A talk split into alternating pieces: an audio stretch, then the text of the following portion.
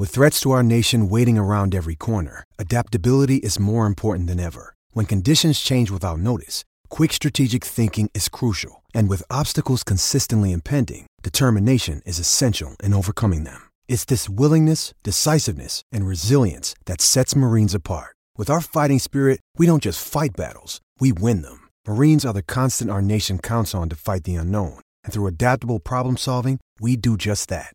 Learn more at marines.com.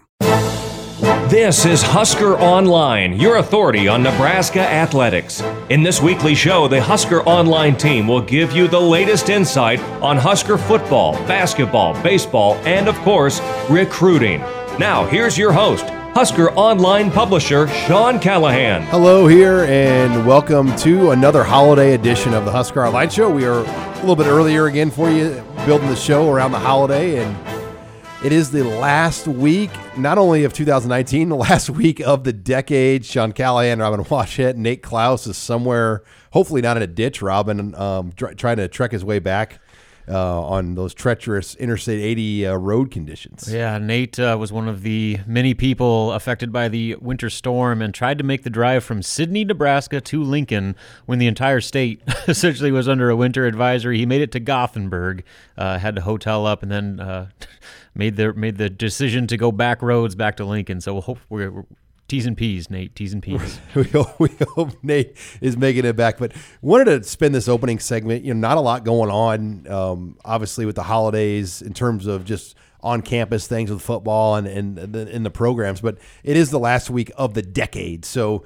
Um, we're going to go very cliche here, Robin. We're going to have our special decade show of the Husker Online show. But, um, you know, when, when, you look at just what the 2010s were for Nebraska, that's where, where I want to start out. And I don't know. I mean, I, I think you have to, when you talk about what was the biggest storyline of the decade, I mean, I think two things joining the Big Ten and hiring Scott Frost.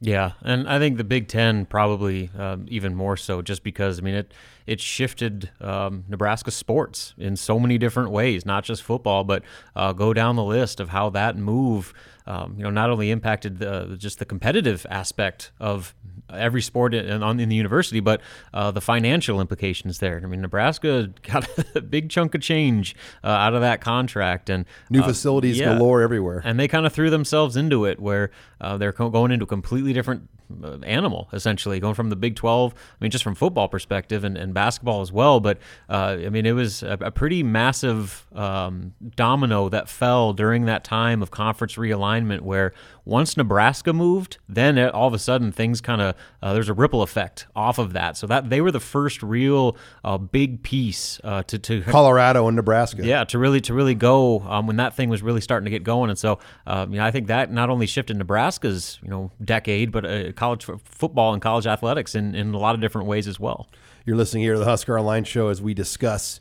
Uh, what the 2010s have meant here in this decade, and you know the 2010s haven't brought a lot of championships uh, for Nebraska. Um, just two conference title game appearances in football. That was the 2010 Big 12 title game and the 2012 Big 10 title game as Nebraska played in two.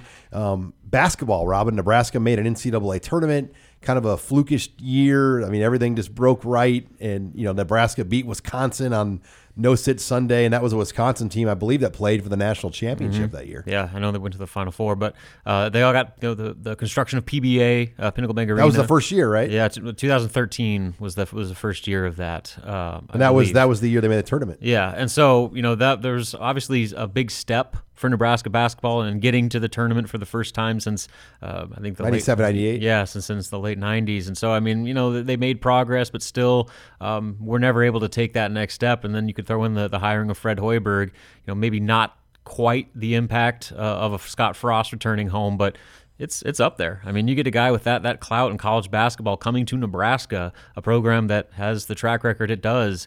Um, it was a, a pretty big coup by uh, Bill Moos in this athletic department. Yeah, if I would have told you in 2008, Nebraska basketball would hire the coach of the Chicago Bulls, that was the Sweet 16 coach at Iowa State, and they'd hire Scott Frost, who at the time was the hottest coaching candidate that year coming out in the ranks of college football.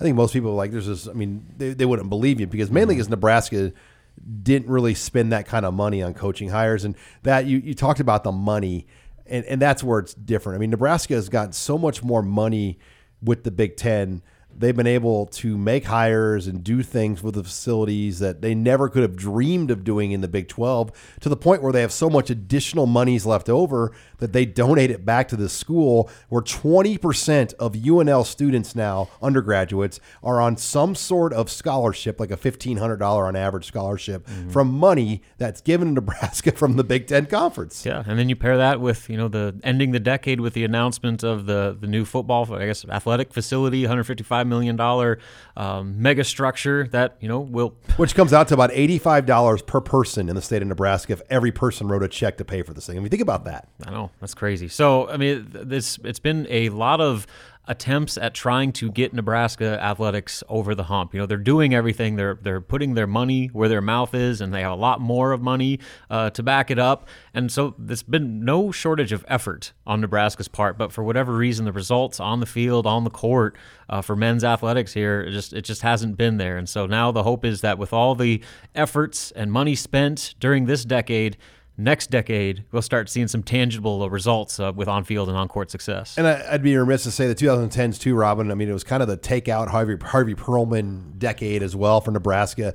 I mean, this is a guy that was squarely involved in all of the changes of Nebraska with coaching moves, firing 9-1 coaches multiple times, um, you know, making questionable head coach hires, questionable AD hires um, that you know that that took place. They they were able. I mean, Nebraska, Chancellor Perlman retired, or you want to say it, but then Shawn Eichorst was fired uh, by Hank Bounds, and I think Bounds coming in, you know, played a factor of getting Scott Frost here. So you look at just that whole circle of stories there between Perlman, Bounds, Eichorst, Moos, that little deal to me that is a huge chunk of the 2010s and kind of reshaping Nebraska's history. Yeah, it changed the face of Nebraska athletics from the very very top. I mean all the way up to the university administrative level. I mean it's uh, I certainly can't remember this much change happening in a 10 year period when you take into account all the coaching changes, all the athletic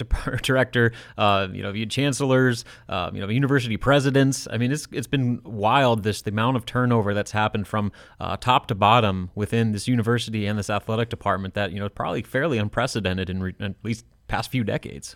It, it, to me, this is the only time where it seems like things are all on the same page. Where you've got a football coach and a president, an athletic director, and a basketball coach. Everyone's kind of together, hand in hand, and the chancellor. I mean, Ronnie Green has been very, very public yes.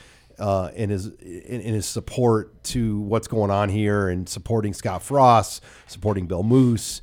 Um, so I, I think that's key because there were so many years where that wasn't the case, where the chancellor wasn't on board, or the AD wasn't on board, or, or this or that, and the dysfunction is really to me as big of a storyline of the 2010s as anything. Yeah, and you see it now. I mean, with just the way things operate. You know, I, mean, I think there's so much more communication going on uh, in in every level of this athletic department and university. Far more so, certainly, than there was under Perlman and Eichorst, where everything was kind of you know behind the the curtain in Oz. Uh, now, I mean, there's an open dialogue between your football coach and your chancellor and your president and your athletic director, to where I think, and the same thing with the basketball coach. I think that there's that that that that um, open line of communication and dialogue that is going on right now, where you're right, everybody is on the same page and pulling the rope the same direction, and that certainly could not be said in, in, in previous years. And I think that was, um, you know, all the issues Nebraska had in so many different ways. You can probably pinpoint that as maybe one of the biggest culprits of anything.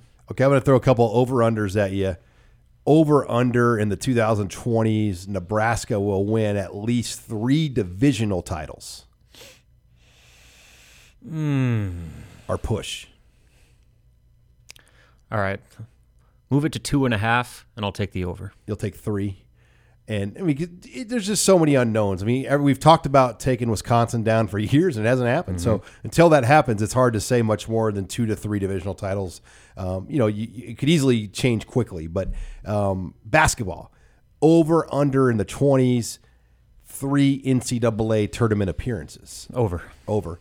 I mean, it, it, I think people don't realize it's a lot easier to make Oh, the NCAA. you can get basketball. good really quick in basketball because you're dealing with 13 scholarships as opposed to 85. Well, and if the Big Ten is what it can be an eight bid league. Sure. Yeah, that's what I'm saying. Like getting to the NCAA tournament should not be that hard with for a, a basketball program that invests the type of money that Nebraska does with its its program. So I, I don't. And they got the right guy. I have no doubt in my mind. Fred Hoiberg will get them to an NCAA tournament, and he will be the first coach to win an NCAA tournament game. And you play what 24, 25 power games now in the Big Ten, so Mm-hmm. you can really manipulate the net ratings and things. So yeah, basketball that should happen. Yeah, I, I again, I, I have very little doubt in my mind that that over will hit comfortably. All right. Well, when we come back, we're going to continue the all decade discussion. We're going to give our all decade team for Nebraska's offense next. You're listening here to the Husker Online Show.